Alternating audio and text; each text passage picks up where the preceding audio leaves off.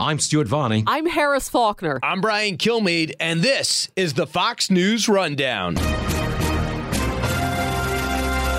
Monday, September 12th, 2022. I'm Mike Emanuel. Republicans are promising oversight if the GOP wins back the majority in November's midterms.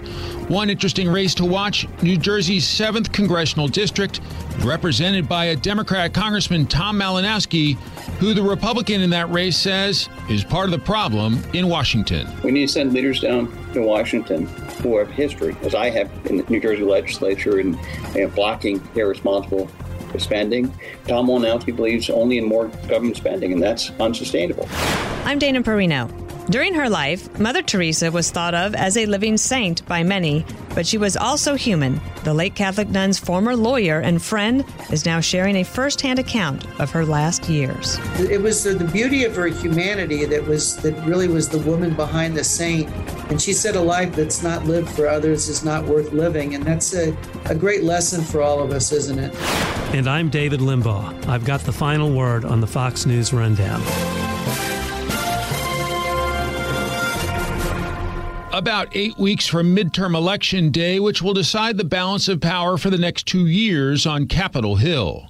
Among the top issues this year, inflation and gasoline prices.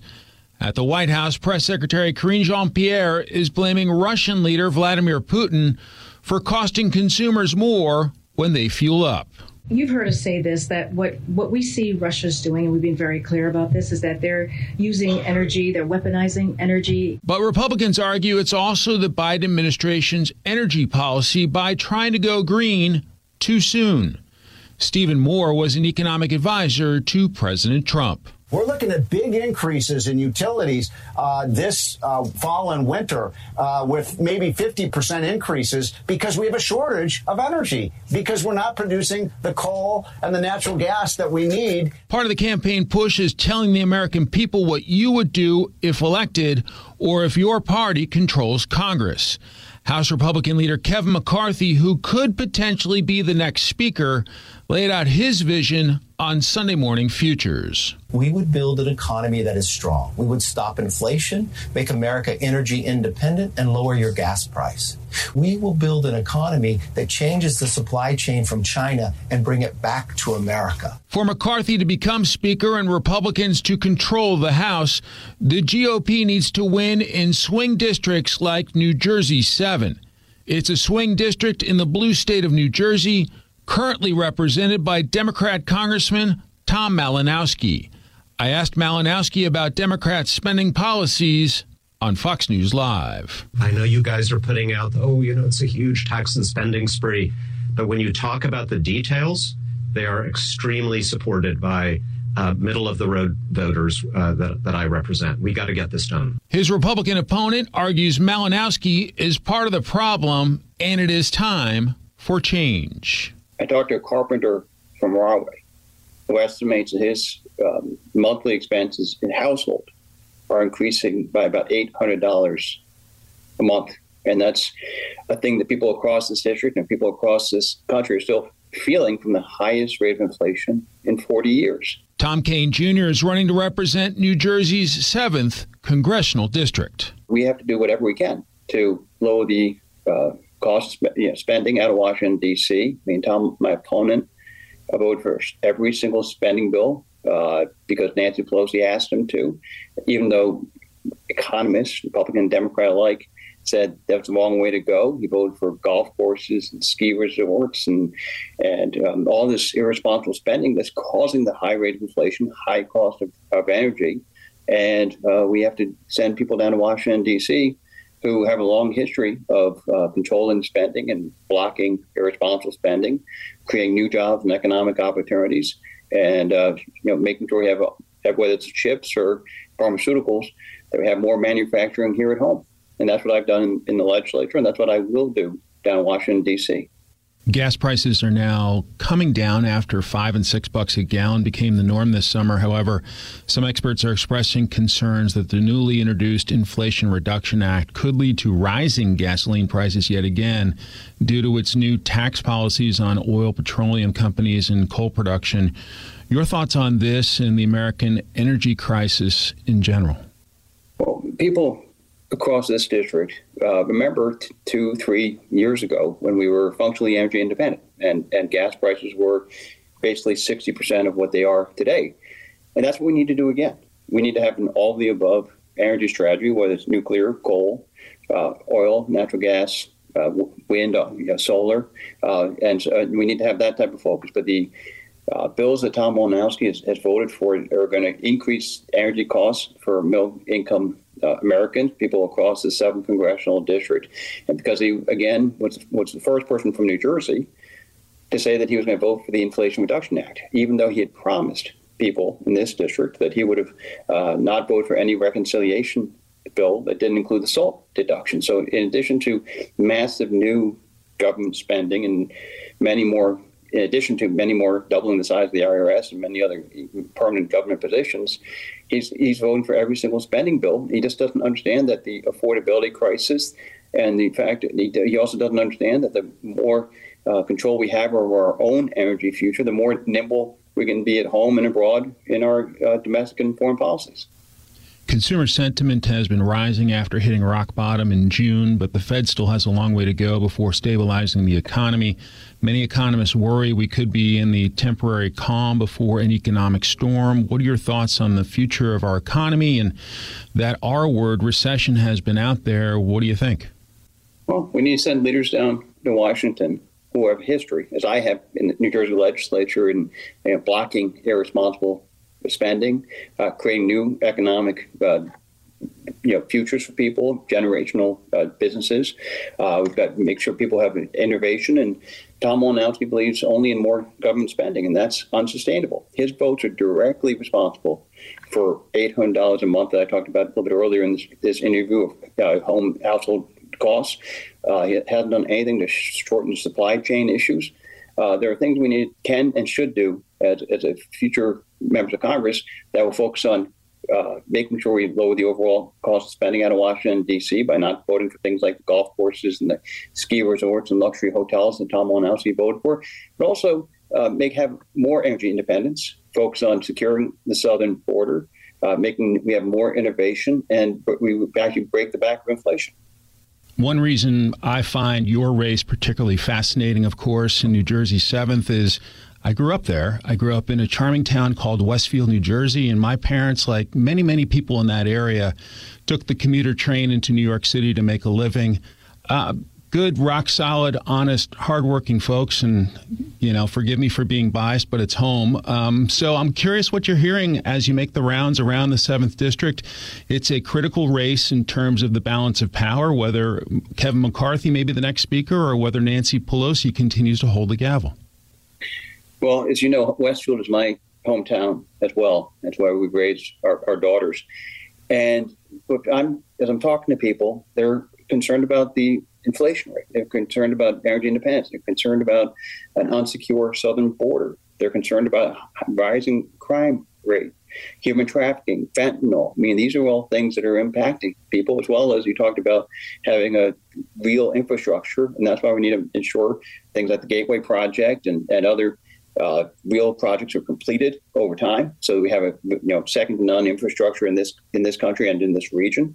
Uh, but we need to. That's what people are talking about. They're concerned about the eight hundred dollar a month higher energy costs. They're concerned about empty store shelves still, the supply chain issues. I mean, these are things that we need leaders down in Washington D.C. who have a a long history, whether they're in the majority, in the minority, in a split chamber. I've always found the way to say this is how we create new jobs. This is how we stop um, irresponsible spending. We've got a new opportunity to to have a leadership role in, in from a, the seventh congressional district because Tom Malinowski is by following the lead of Nancy Pelosi on every vote is has failed the people in New Jersey because he hasn't actually listened to them. My experience as a legislator, I was in the you know in the state senate for 20 years, was always to listen and then lead. And Tom Malinowski, by following the lead of uh, Nancy Pelosi and Joe Biden every step of the way, um, hasn't been focused on listening to the voters he's supposed to represent. The seventh district is a uh, swing district in what is a pretty true blue state, uh, the great state of New Jersey. Um, why do you think you can swing it back this time? Well, as I go around and talk to people, um, whether it's at the grassroots level or uh, at, at, larger events and talking to people across the state, it's because they all have the same concerns. It's, it's the fact that Tom Malinowski is out of step with the needs and the concerns of the people of this district. He's voted for every single spending bill. He ignored the advice of economists on a bipartisan basis who said if you voted for things like golf courses and, and luxury hotel spending, that that would lead to this very this inflation. Even the New York Times said, in retrospect, some of that spending was irresponsible and, and didn't make a lot of sense. And people know that. His voting record shows that history. And they also know that my leadership, I came with a point of victory last cycle. They also know that my leadership in the state legislature, about finding the right solutions, finding the common ground, and actually you know, making people's lives more affordable, for preserving the character of our communities and, and creating new jobs and generational opportunities for people is the type of leadership people need right now down in Washington, D.C. on behalf of people of the 7th District. You have a famous name. Your dad was a beloved governor of the great state of New Jersey when I was growing up. I have very fond memories of Governor Kean. Uh, but you've put in the work. You've definitely worked in the state legislature for a long time. Tell some folks around the country who may not be that familiar with you personally um, about your history of serving uh, the Garden State at the state legislature level. Well, well th- thank you. I was uh, I first uh, got into the state assembly on uh, in April of 2001, and uh, then went, to the assembly. Excuse me, the state senate uh, shortly thereafter. I was a Senate Republican leader for 14 years, uh, and I've always focused on. You know, met my wife at the, when we were both working at the Environmental Protection Agency. so we've always focused on ways to preserve open space and create protect the environment. I've, I've led the way to make sure we had one seat ride on the Raritan Valley line. I found the real solutions to make sure New Jersey wasn't paying for more than its fair share on the Gateway project. We've made sure we have the bus terminal is, is uh, actually going to be uh, completed in New York. Um, those are things that, and I've made sure that whether it's Bell Labs or brew pubs or innovation across this this district, that I've always uh, found the way to find the right solutions uh, at a time when we made sure we uh, lowered the overall cost of spending. Uh, and that's the type of thing that I've focused on down in, uh, in the legislature. And when I get down to Washington, D.C., with the help of the voters, uh, we're going to be focused on ways to, to stop the irresponsible spending that's massively causing this rise of inflation. We're going to make us ourselves energy independent again. I've been to the southern border, so I've seen firsthand what the real solutions can be to make sure we have a secure border and a secure country. Um, those are some of the things that are important to the people of this district. Tom Kean Jr., a pleasure speaking with you today. Best of luck out on the campaign trail, and we'll be following it. Thank you so much. You stay safe.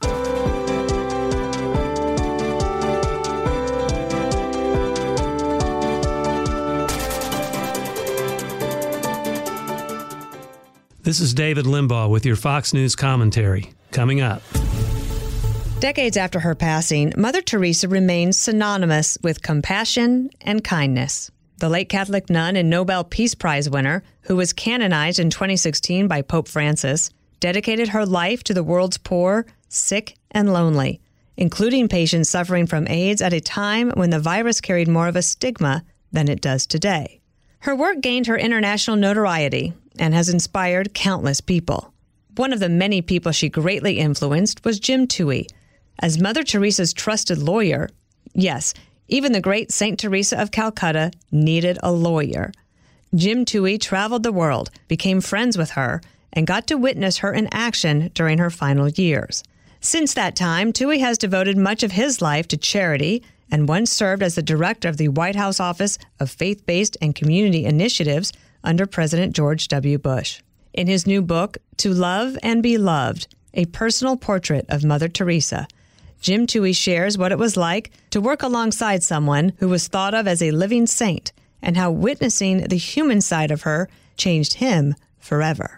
I had gone over to Southeast Asia. I was working for Senator Mark Hatfield at the time, and uh, I had the opportunity to swing through India to meet her because Senator Hatfield knew her, and I wanted to meet her. I was lost and just thought that it would be good for me to meet her, and it also I thought it'd be cool. To Love and Be Loved is now available, and all royalties will go entirely to Mother Teresa's Missionary of Charities and other faith based organizations. I carved out on the way home one day in Calcutta, and I talked myself into doing it by saying I'll get five days in Hawaii on the way home. So uh, that's what I did, and I met her in 1985, and it changed the course of my life. So, what was your life like before you met her? I was working uh, for Senator Hatfield and was making more money than I'd ever had and had a position of influence. He was chairman of the Senate Appropriations Committee. So, by all appearances, I was doing great. I was mentoring inner city kids uh, one night a week. That made me feel good about myself. But basically, very self centered, empty life. I'd lost a very close friend to suicide.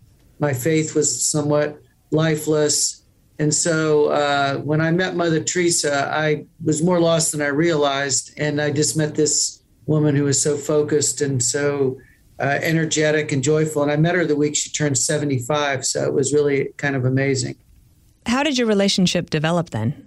Well, she came back to the U.S. a couple months later, and I went up to New York to just to see her again because it was always a, lovely to be around her. And fortunately, she needed a lawyer. She was sending over a lot of Indian sisters who needed visa help to get in the U.S. She was opening a lot of homes in America and needed uh, the legal assistance and also someone to run interference with government. Senator Hatfield was very helpful on that. And so I was in the right place at the right time. And I was single, and so I was very available. And uh, the sisters were great, and I loved being around them. And so uh, when she opened AIDS homes in particular, there were a lot of voices in opposition to the opening of these AIDS homes in the mid 80s.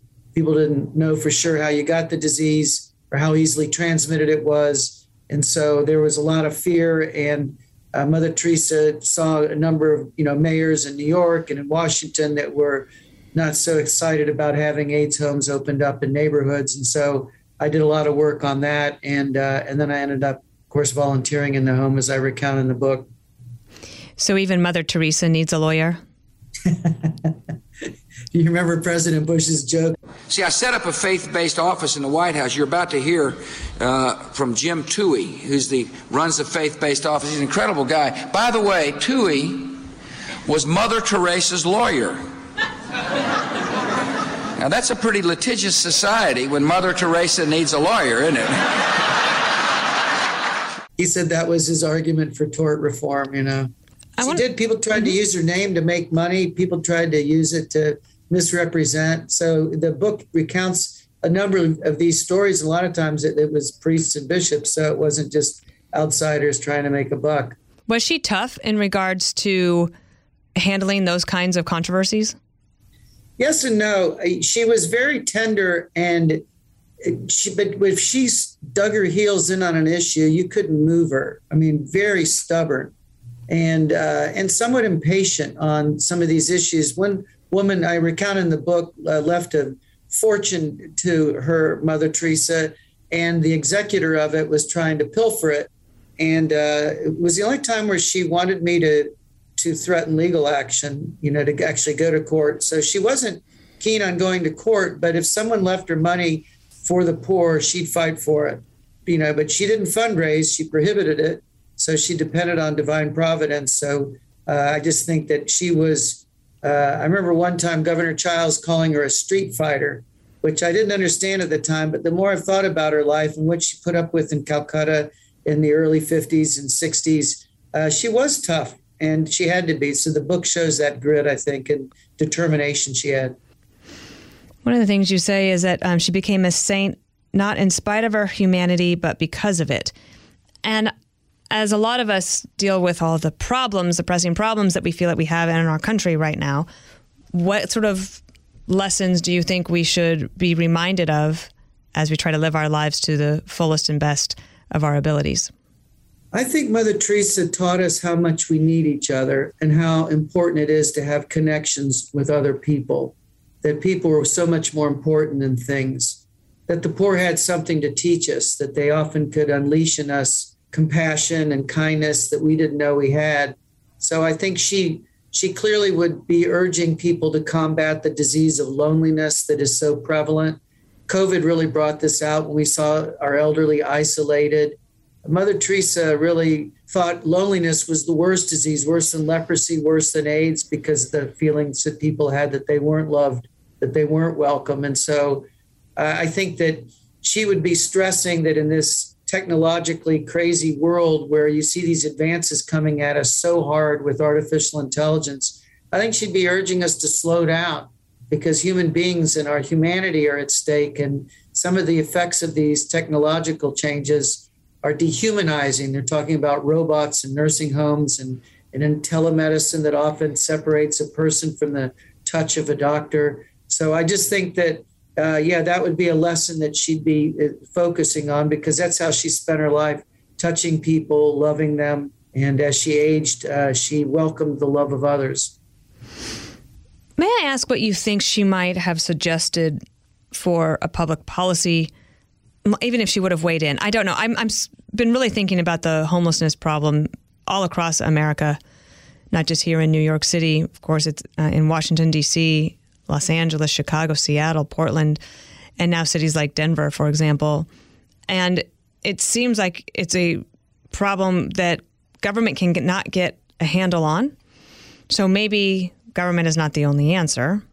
Would she have had any advice for how we should deal with this?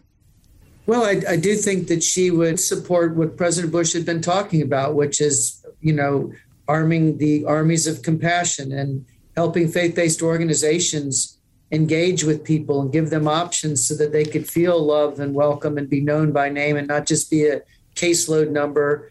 You know, I, I when I ran Florida's Health and Human Services, you know, we had 40,000 employees and we were giving out food stamps. We had foster care programs. And the, the workers did fine work, but the food stamp worker would get fired if they expressed compassion, if they gave away a larger allotment that was then was merited. So, yeah, I think that she she's not a big government fan. Uh, she was a fan of people caring and taking responsibility for their neighbor. I mean, it really was the gospel message that she wanted to see live. And so I think I think she would have urged uh, a more radical approach that had neighbors helping neighbors and to do things one at a time, one person at a time. We also have a situation in our country where there are some who think that we're so polarized, that we've never been this polarized before, that the country is near a civil war breaking point. I have a different point of view. Um, I actually think that is a lot more on social media and Twitter than in the real world. But there are divisions and polarizations. And can her life, the way she led her life, help us think through a way to be the best nation in the world? Well, your book, everything's going to be okay. You know, the, the reality is, Mother had that attitude that she trusted that in the providence of God, God loved us so much more than our divisions might seem to indicate that there wasn't love in the world. Uh, when you look at her life, and I, I touch on it in the early chapters, there she was in Calcutta at a time of such strife and displacement as Pakistan, East Pakistan was created.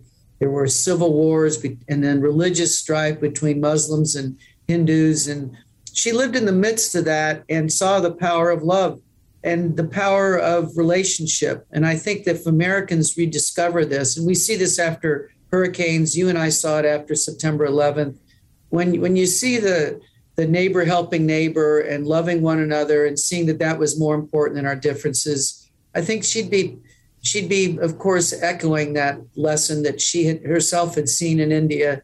And so yeah, we we often let the the loudest voices dominate the debate, but you see good acts of mercy and kindness all over the country. So I just think there's a lot of goodness. Unfortunately, uh, that often is not covered very well, but it's there and it's very real.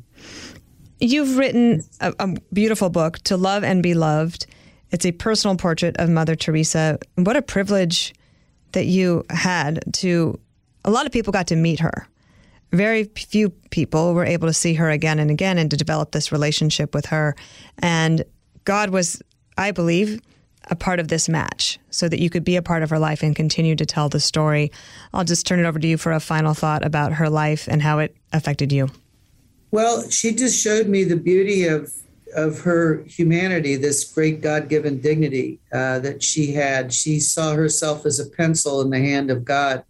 She aged with dignity. She she urged me to start a not for profit aging with dignity, and she taught me a lot about how important uh, this right to age with dignity is and how we need to safeguard it and affirm it. Um, I just, when I think back at her, I think of her smile. I think of her sense of perspective. She never got overwhelmed ever with worry. She prayed. Uh, she loved she loved chocolate. She loved people. She was just it was the, the beauty of her humanity that was that really was the woman behind the saint. And she said a life that's not lived for others is not worth living. And that's a, a great lesson for all of us, isn't it? I just hope that the world recognizes that she still has important lessons to teach us. And I hope the book helps them on that. Dark chocolate or milk chocolate? All chocolate. Okay. it, it, wasn't just that, you know, cookies, brownies, you know, she was, uh, she had a sweet tooth and it was cute how the sisters would try to indulge it. I love it. I love the book and I really love you. Thank you for being a part of the Fox News Rundown. You're the best, Dana. Thanks.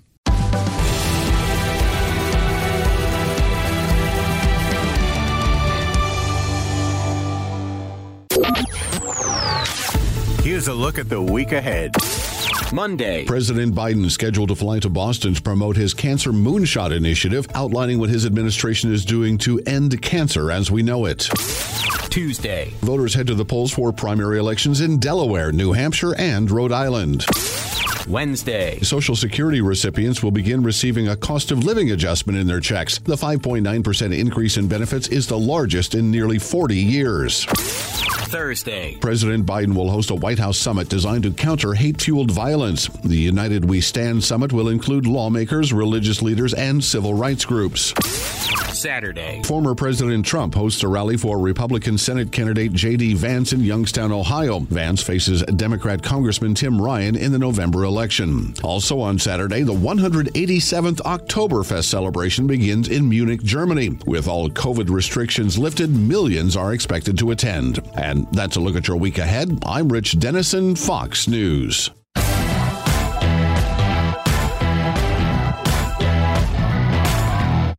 From the Fox News Podcasts Network. Stay on top of the latest news and information from Fox News. Listen and download the Fox News Hourly Update on your time. The trending stories you need anytime you want it. Listen and download now by going to foxnewspodcasts.com. Rate and review the Fox News Rundown on Apple Podcasts or wherever you listen. It's time for your Fox News commentary. David Limbaugh. What's on your mind? I'm excited to announce the release of my fifth Christian themed book the resurrected Jesus, the church in the New Testament, though this one is different from the previous books in the series in several important respects. The main one is that I co wrote this one with my daughter, Christen Limbaugh Bloom. In this book, The Resurrected Jesus, Christen and I examine Paul's final seven epistles, known as the prison epistles, which he wrote during his imprisonments in Rome, and the pastoral epistles, which he wrote to his understudy evangelists, Timothy and Titus. Admittedly, I am not a trained theologian, but after becoming a believer, I immersed myself in Bible study and theology. Perhaps because I had starved myself so long of the Word of God, I was immensely enthusiastic to make up for lost time and rapidly soaked up everything I could. It seemed to me that although I was no expert, lay readers might be more receptive to a lay Bible student's writings. I also believed that I could introduce to readers the thoughts of scholars, teachers, and writers whose teachings greatly benefited me. Contrary to the beliefs of too many, the Bible is not inaccessible to lay readers. It is not a book of abstract theological and moral principles. It is the living Word of God written over a period of 1,500 years by some 40 authors from all backgrounds and different locations who are every bit as real and flawed as you and I. You've surely heard plenty from the cynics and critics who dismissively contend the Bible is an antiquated book full of myths, superstitions, violence, and bad ideas. Well, if you believe that, I'm asking you to keep an open mind to the possibility that you are wrong. Give it a chance. Begin to read it for yourself, and if you are so inclined, let us help you get started doing so in the pages of this book. This book, The Resurrected Jesus, takes you through Paul's final seven letters to churches and his trusted colleagues. As we take you through these books, you will see that they tell of the real struggles of Paul, the special apostle of Jesus Christ, as he traveled throughout the Holy Land and beyond to plant churches and share the good news of Jesus Christ. It tells of the adversities and hardships he endured from Roman authorities and other opponents of the gospel who were hell bent on preventing him from succeeding in his mission. Why Paul may not have realized it at the time, his instruction to the churches through these letters would become part of the New Testament scripture and would clarify the gospel of Jesus Christ and its implications and provide guidance for Christian pastors, teachers, churches, and congregants throughout human history. We humbly acknowledge that any benefit readers may receive from these writings are wholly due to the work of the Holy Spirit. We couldn't be more excited about this book and would be honored for you to read it. I'm David Limbaugh. Listening to the Fox News Rundown. Rundown. Stay up to date by subscribing to this podcast at foxnewspodcasts.com. And for up to the minute news, go to foxnews.com. Did you hear the news? Now you can. With instant updates from Fox News for Amazon Alexa. Just say, Alexa, play news from Fox. In Fox News. It's the latest when you need it on demand from Fox News and Amazon Alexa.